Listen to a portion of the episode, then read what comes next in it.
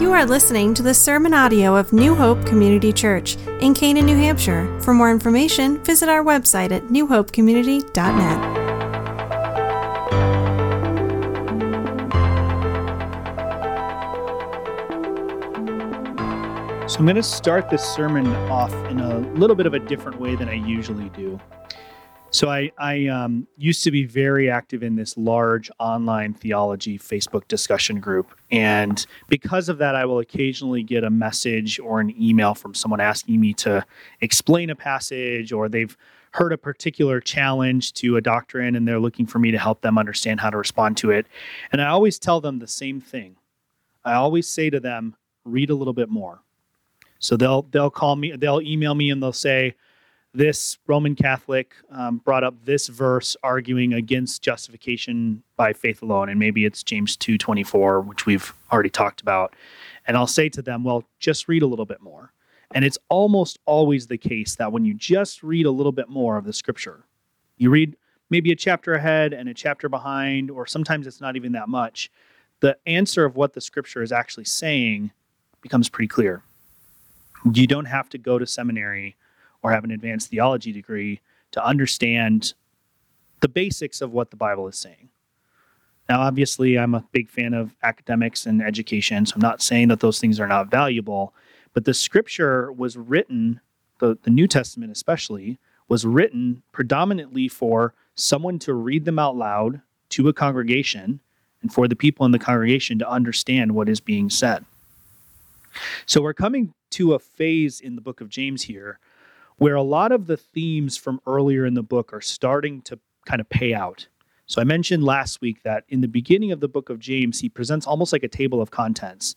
In that first chapter, he refers to a subject, then he goes on to the next subject, he goes on to the next subject, and then he goes sort of in that same order throughout the book to expand on them.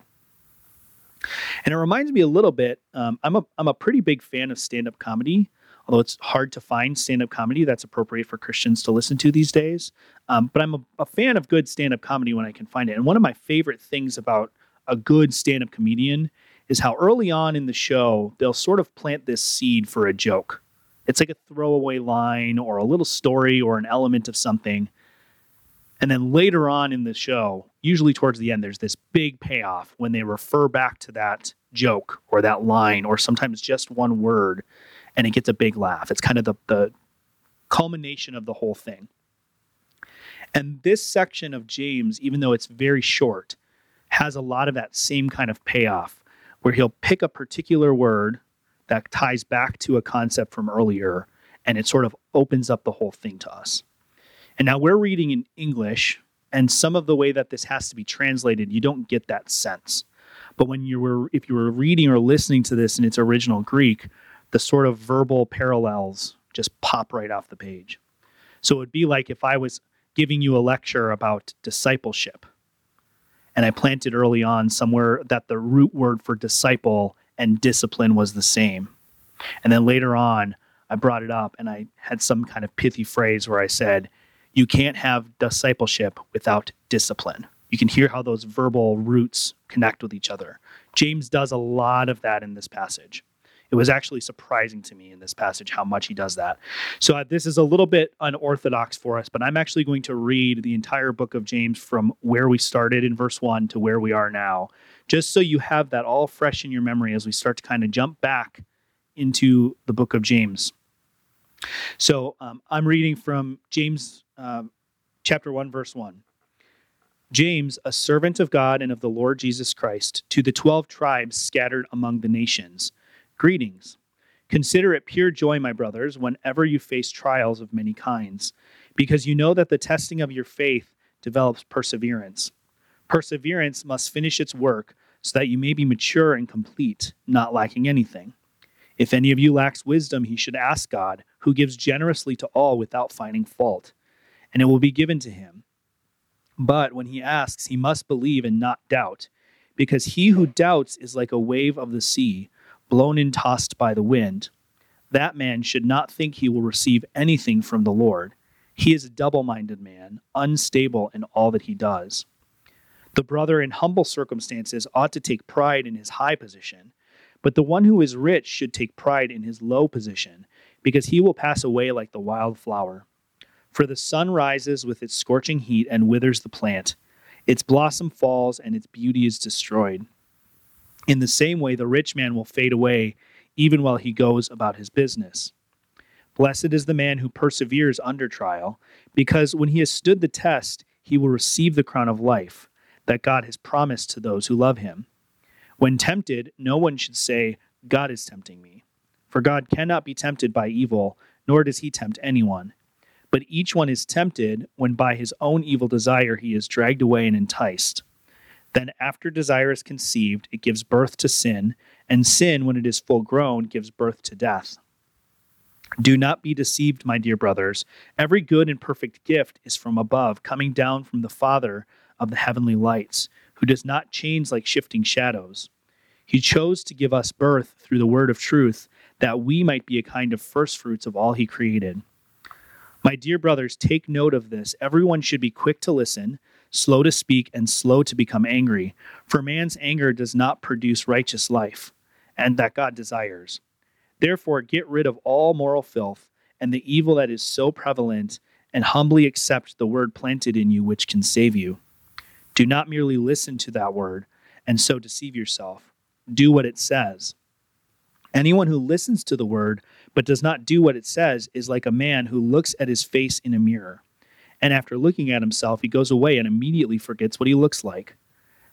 But the man who looks intently into the perfect law that gives freedom and continues to do this, not forgetting what he has heard, but doing it, he will be blessed in what he does. If anyone considers himself religious and yet does not keep a tight rein on the tongue, he deceives himself and his religion is worthless. Religion that God our Father accepts as pure and faultless is this to look after orphans and widows in their distress, and to keep oneself from being polluted by the world. My brothers, as believers in our glorious Lord Jesus Christ, don't show favoritism. Suppose a man comes into your meeting wearing a gold ring and fine clothes, and a poor man in shabby clothes also comes in.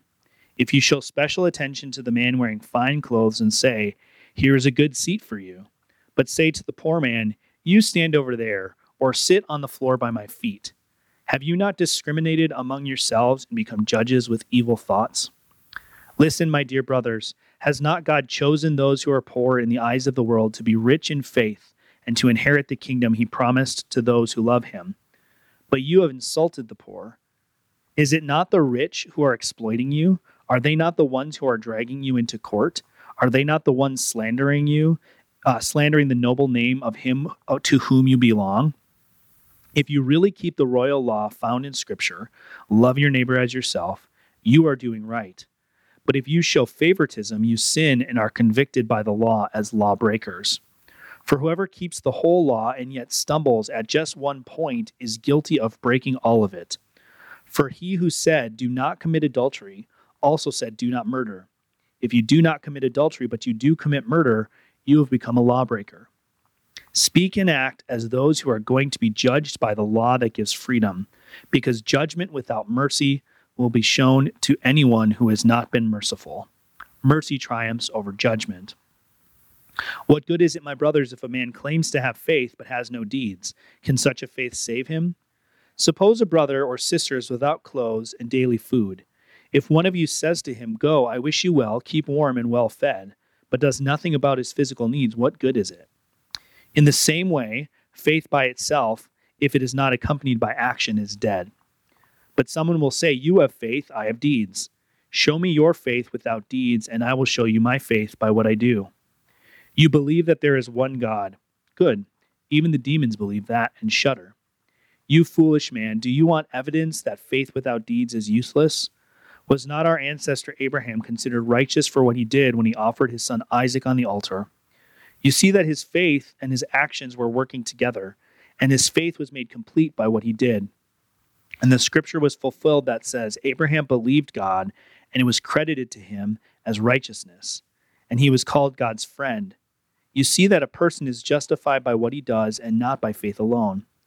In this same way, was not even Rahab the prostitute considered righteous for what she did when she gave lodging to the spies and sent them off in a different direction? As the body without the spirit is dead, so faith without deeds is dead.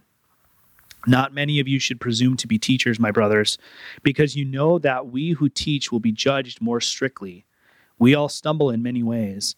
If anyone is never at fault in what he says, he is a perfect man, able to keep his whole body in check. When we put bits into the mouths of horses to make them obey us, we can turn the whole animal. Or take ships as an example. Although they are so large and driven by strong winds, they are steered by a very small rudder wherever the pilot wants to go. Likewise, the tongue is a small part of the body, but it makes great boasts.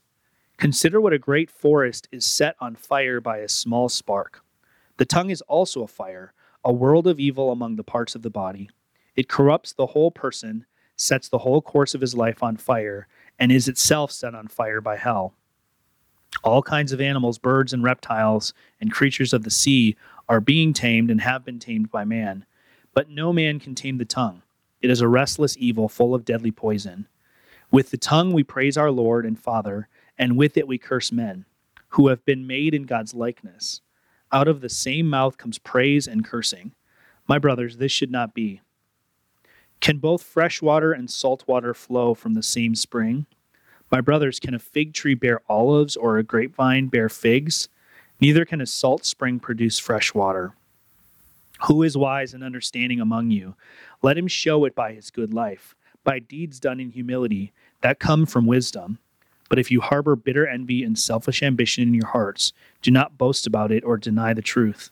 Such wisdom does not come down from heaven, but is earthly, unspiritual, and of the devil. For where you have envy and selfish ambition, there you find disorder and every evil practice. But the wisdom that comes from heaven is first of all pure then peace loving, considerate, submissive, full of mercy and good fruit, impartial and sincere. Peacemakers who sow in peace raise a harvest of righteousness. So this this short section here is a sort of a continu- continuation or maybe like a midpoint summary of what James has said already. So as I mentioned briefly last week, this is sort of a pivot point in the the um, letter here. James starts off with kind of more hypothetical situations, more doctrinal content, and he very quickly now turns over to be very confrontational. He's addressing something directly that is happening in the congregation and in the people that he's writing to. So it gets to be a little bit um, aggressive at points. And I think it's worth noting that because we, we often read the book of James, and sometimes if we're not careful, we can feel a little bit beat up. Um, and that's actually okay because sometimes the scriptures need to beat us up a little bit. So we're going to lean into that a little bit. This this um, message is a little bit heavy on the law, um, and that's by design. Um, but we always have to keep in mind the gospel, because even though we often feel like we're being pressed down under the law and it's crushing us, the fact is that it already crushed Jesus Christ for us. And so it's not there to hurt us, it's not there to condemn us. The law is now there to show us what it means to be righteous and show us what it means to live like Jesus Christ, who already saved us. So we see that in, in previous sections here, as we just read, he spoke about good works, revealing the nature of our faith. Last week, we explored a specific example of how the way we speak and think and act towards other people reveals the true nature of our character. And this week, James is kind of continuing that line of thought by talking about and showing that the the way that wisdom sort of manifests in action, the way that wisdom exists, reveals the nature of that wisdom. Um, we've been jumping back and forth into the Gospels because we we uh, we talked about how James and Jesus obviously grew up in the same cultural milieu; they were brothers, and so a lot of the teaching that we see in James is very closely reflected in Jesus' ministry. And we know from the Bible that at the time of Jesus' ministry, James and his brothers were not followers of Jesus.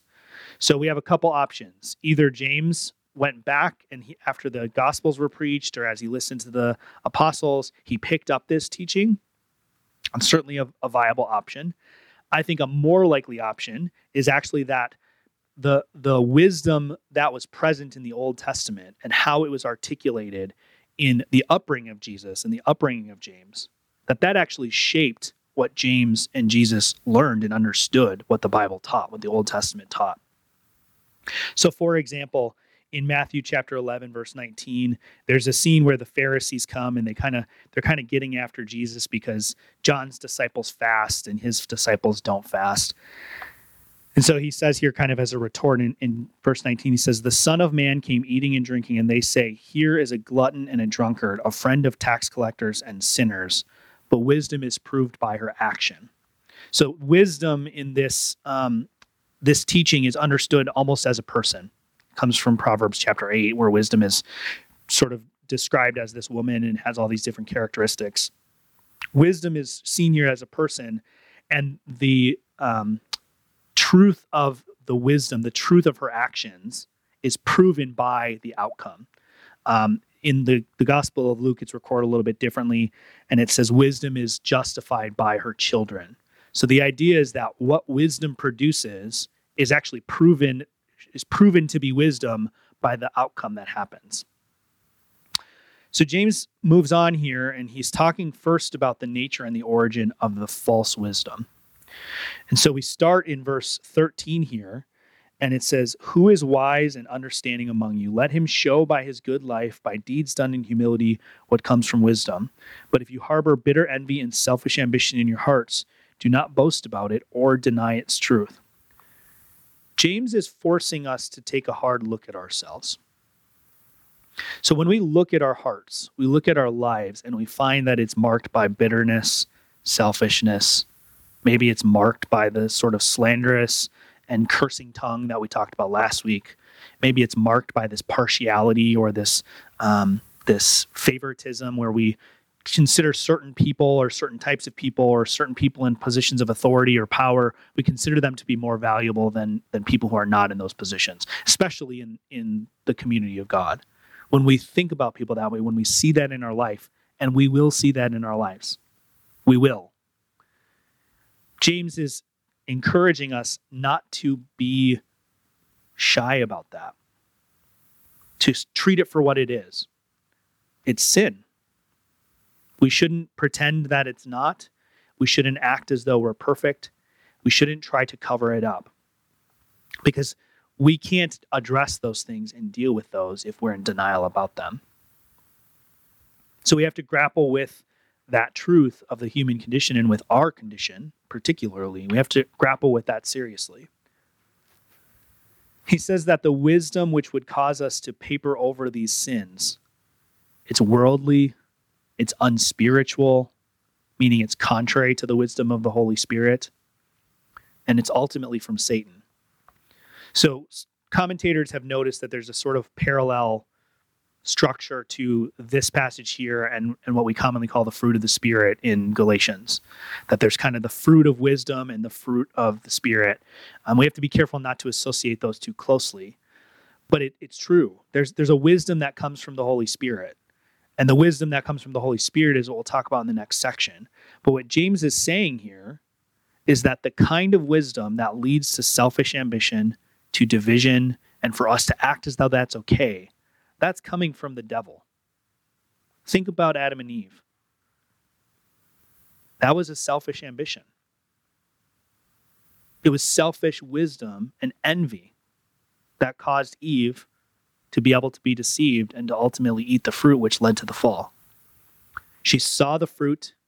She saw that it was beautiful to the eye and it was good for food and it was useful to make one wise.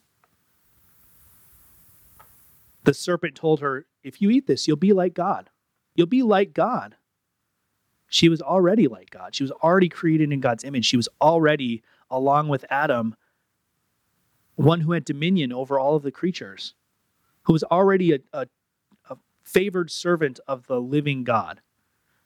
But her selfish ambition to elevate herself, her jealousy of what it is that God had, led her to the fall of us all. And that came from the devil. It wasn't spiritual, it wasn't from above, it was earthly and unspiritual and from the devil. Now, James here says that the people who are marked by this envy and ambition, they're the same double minded person that we talked about in the first chapter. This is one of those callbacks, and you wouldn't see it in the English, But what he says here in verses five through eight, if any of you lacks wisdom, he should ask God. This is verse uh, chapter one, five through eight. He should ask God, who gives generously to all without finding fault, and it will be given to him. Right? Wisdom, ask for wisdom. But when he asks, he must believe and not doubt, because he who doubts is like a wave of the sea blown and tossed by the wind. That man should not think he will receive anything from the Lord. He is a double minded man, unstable in all that he does. This word, uh, which in chapter 3 is translated as disorder, is the same word that's translated as unstable in verse 1, uh, chapter 1, verse 8. So he's calling back to that sort of introductory passage to say that the, the unstable man, the man who asks God for something but doesn't really believe that he can give it to him, that man is unstable. He's disordered. This is precisely the opposite of what God wants for his people. He wants us to be settled, he wants us to be stable, grounded in the truth. We also see here in verse uh, in 1 Corinthians 14 33, God himself is described as stable. For God is not a God of disorder, same word, but of peace, uh, as in all the congregations of the saints. God is not a God who is fleeting to and fro, right? He's not a God who's marked by shadows of change and fickleness. He's marked and, and defined as a God who does not change. And we should be a people who are marked not as immutable, not as as rigid and unchanging. We're going to find out later that that's actually not admirable, but as a stable people because we worship and serve and are transforming more and more into the image of a stable God. That's part of James's point here. The people who claim to be Christians and who are marked by this selfishness and slander and disobedience, they're unstable. That doesn't mean anything different in the first century than when we say that someone is unstable. It's a form of insanity to think that you can somehow trick the omnipotent, omniscient God of the universe by saying some flowery words and then acting like a pagan. It's a form of insanity. And although we all exhibit that form of insanity at times, if our lives are marked by that form of insanity, then we are this double minded man who should not expect anything from God. James moves on now to talk about the nature and the origin of true wisdom, which is where we'll spend the remainder of our time. He returns to this promise from this first chapter to give wisdom to those who ask in sincerity. So you'll see all of the verbal parallels. This is why I read it. In the first part, when he says you should give, you should ask God who gives generously without finding fault, he then goes on to say that he is the father of every good gift coming down from heaven. James marks this true wisdom as saying this is the wisdom that comes down from heaven, comes from above. It's given to us by God when we ask, if we do not doubt. I've talked about this um, sort of biblical structure called an inclusio in the past. And what an inclusio is, is, is you start a section, then you have sort of the inside portion of the section, then you close the section by repeating either verbatim sometimes or a theme from that first part. It's kind of like a conceptual sandwich. You've got the first part, bread, there's all the fillings, and then there's the second part. That's what James does here. So he marks off this wisdom first as pure. He says that. First of all, it's pure. And then he closes this section by referring to it as impartial and sincere. So we, we have a definition now of what pure means to, G, uh, to James. That pure and impartial and sincere, those are the same concepts in this context. And we saw that earlier. True religion that is considered pure before the Father is to take care of orphans and widows, to live life that matches what you say about yourself. That's true religion. You demonstrate your faith by the works you do. You show me your faith without works, and I'll show you my faith with your works. You see these themes coming through and paying out as we go further into the letter here? Maybe to underscore that point, the word impartial is uh, comes from a Greek word that really means uncritical. In Greek, you can add this little little letter called an alpha in front of a word, and it, it makes it the opposite. It's kind of like when we say something is possible versus it's impossible. It's believable versus it's unbelievable. In, in English, um, we use in or im or um. In Greek, we use this alpha. And so he uses a word that's uncritical. This is the opposite of the word of the doubting man in verse 1 through 6. So true faith, true wisdom is contrary to the man who doubts. It's also the same word that's used in uh, what I was calling the sin of partiality. When we look at people and we make judgments based on external categories rather than their status in Christ, it's the same word. And true wisdom is the opposite of that. It's the 100% opposite of that. So if we want to be truly wise rather than looking at the externals, trying to broker power by cozying up to the people with the money or the position of authority, that's that's not wisdom. That's the wisdom that's from the devil. That's the wisdom that's earthly and unspiritual. The wisdom that comes from above is to recognize that at the foot of the cross, all of the ground is even. Everybody's on the same level. The next word, it, it, I'm going to sound a little bit like a broken record here, but it's again a word that is a negation. It's translated as sincere here, it might be a little clearer if we translate it as unhypocritical. Some translations that are trying to be a little bit more um, metaphorical say they don't play a part. The word hypocrite is actually a reference to acting. It's someone who plays a part in a play as a hypocrite. And as that came into the vernacular, it was someone who plays a part in life. They say one thing, they do another thing. They pretend to be the most dedicated, member of the church, but in reality, they're undercutting the pastor by how they speak about him. They pretend to love all people, but as soon as they uh, get to their office at work, they have a million negative things to say about their coworkers. Jesus uses this word. It's probably his favorite insult, uh, if we can call it an insult. In the Gospel of Matthew alone, he calls the Pharisees hypocrites 15 different times. Most of them are in that section called the woes. Woe to you, Pharisees and scribes, you hypocrites. This is the person who sees fit to ask God for wisdom, but doubts that it can really come to be. They're playing the part of the person going to the Lord, but they don't actually believe that the Lord cares about them or that the Lord can deliver on his promise. So, this is what pure wisdom is it's a wisdom that does not operate on the basis of uh, ungodly judgment or ungodly criticism. It doesn't operate on a principle of doubt or skepticism.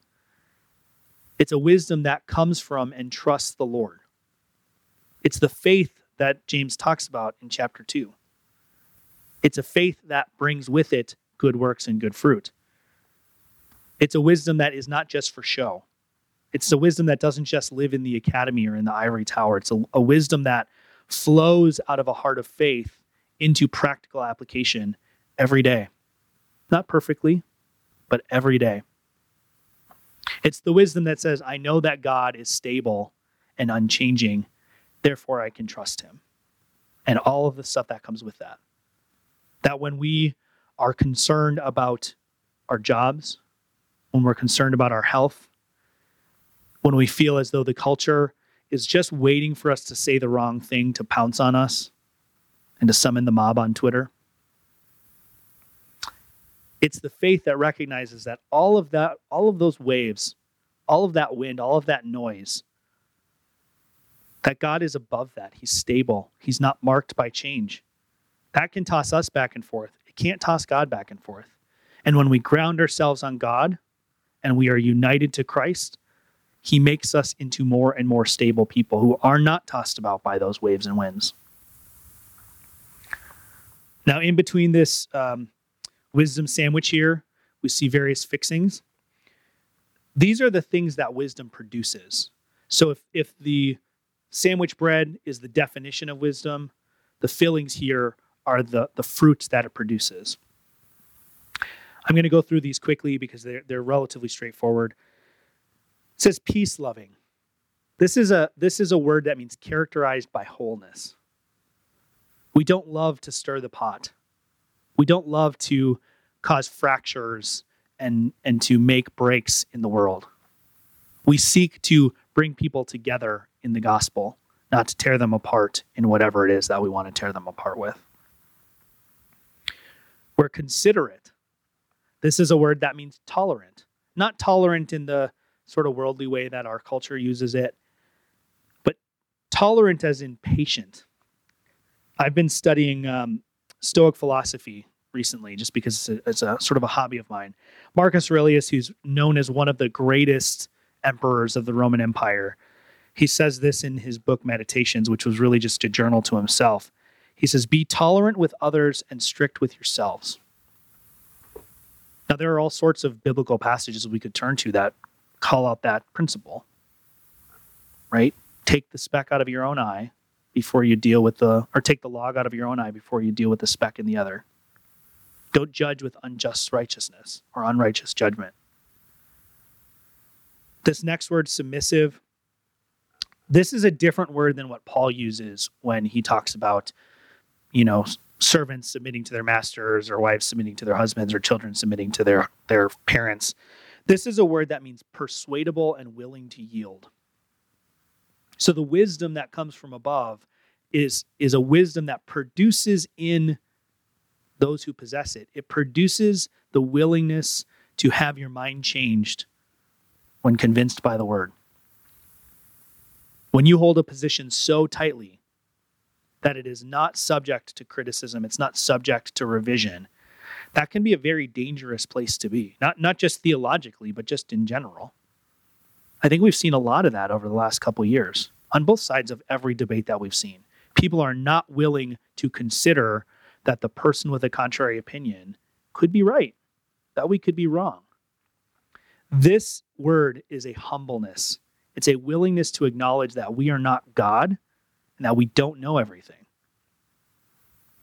These next two are kind of combined this wisdom produces a life that is full of mercy and good fruit.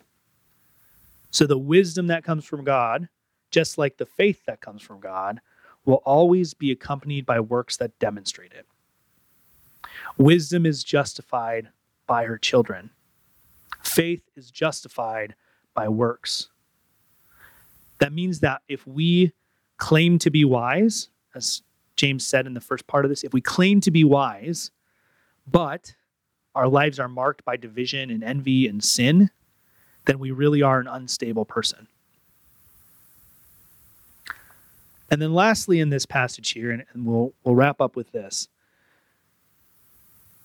James makes this statement, and it's a it's a really weird statement to translate, honestly, in the Greek. And and when you read different translations and you see really different um, different renderings of a verse, sometimes that means that there's like a, a manuscript difference and one one translation favors this manuscript and one translation favors this manuscript and there's actually a difference in the way the manuscripts are. But most often what that means is it's a it's a phrase that we don't really know how to translate. Um, it's complicated even more by the fact that greek has different ways to phrase a word and the order doesn't matter as much. So if you think about the example if i say um, I did something for the love of God. Do I mean for my love for God? Do I mean it's God's love for me? Is it the love which God possesses, or is it the love I possess for God? The phrase love of God, even in English, is ambiguous. This phrase is like this. So we have to be careful when we run into those, not to hang our hats too tough on it.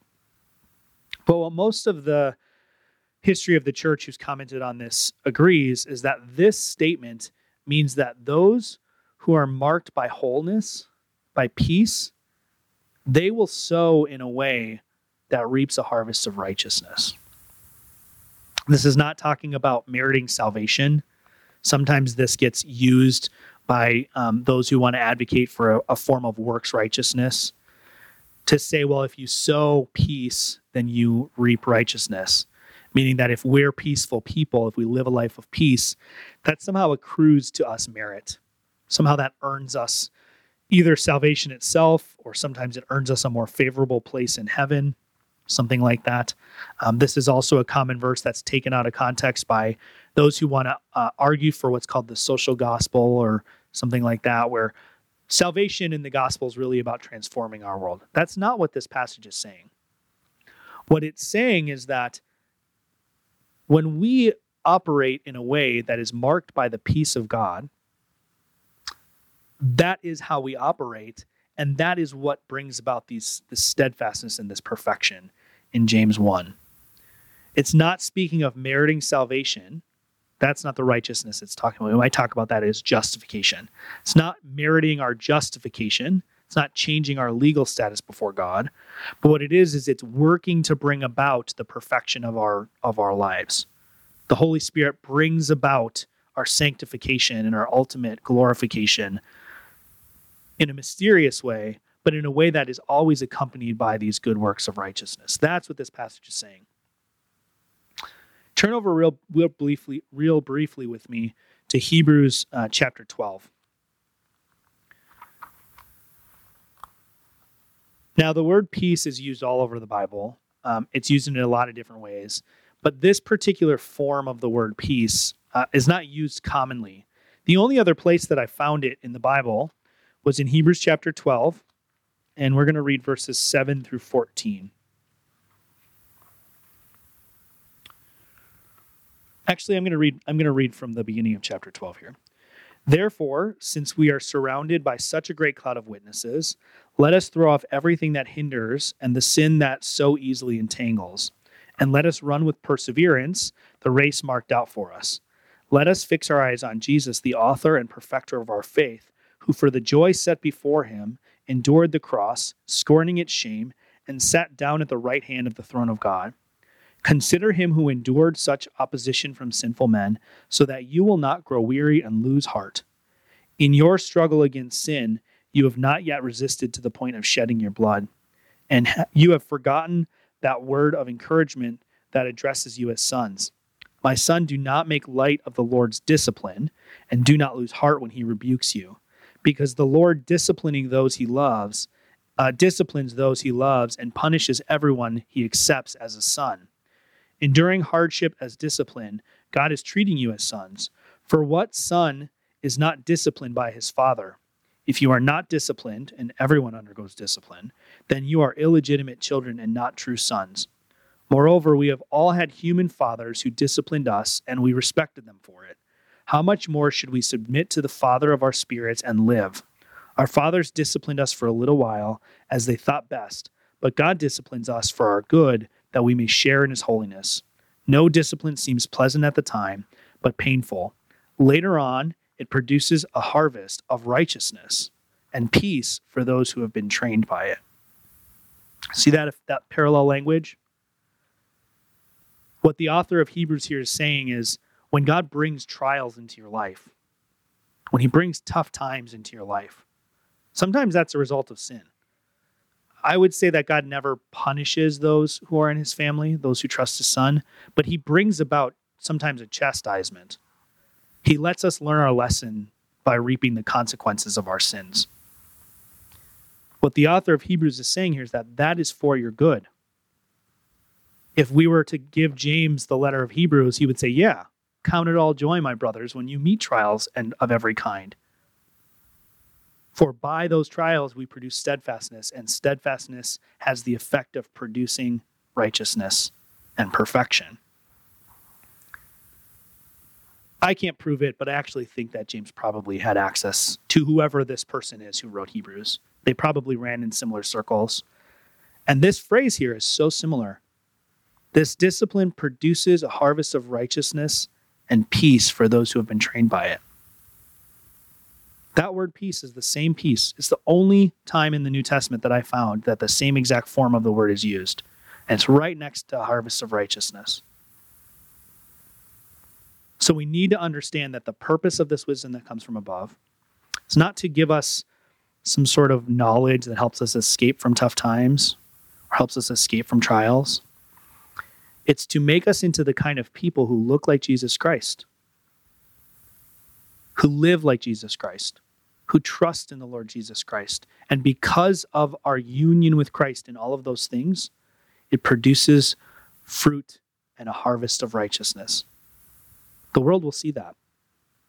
I'm not one of those people that says that we should just live our lives and you know preach the gospel at all times, use words as necessary.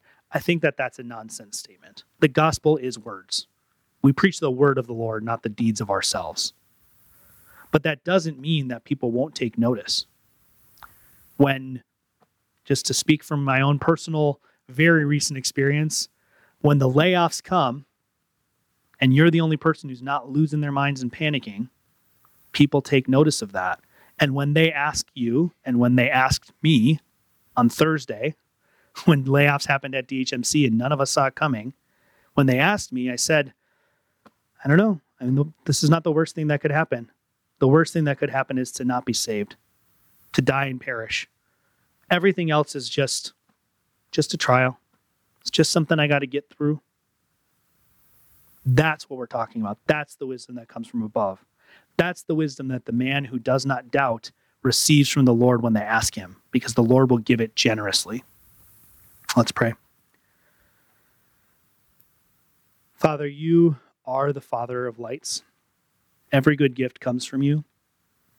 And we thank you that you have provided us with wisdom and faith and trust in your Son, and that you have given us the word which teaches us and shows us not only who you are, not only how to worship you and, and to know true things about you, but how we ought to live our lives in a way that reflects you and honors you and glorifies you and brings many sons to glory.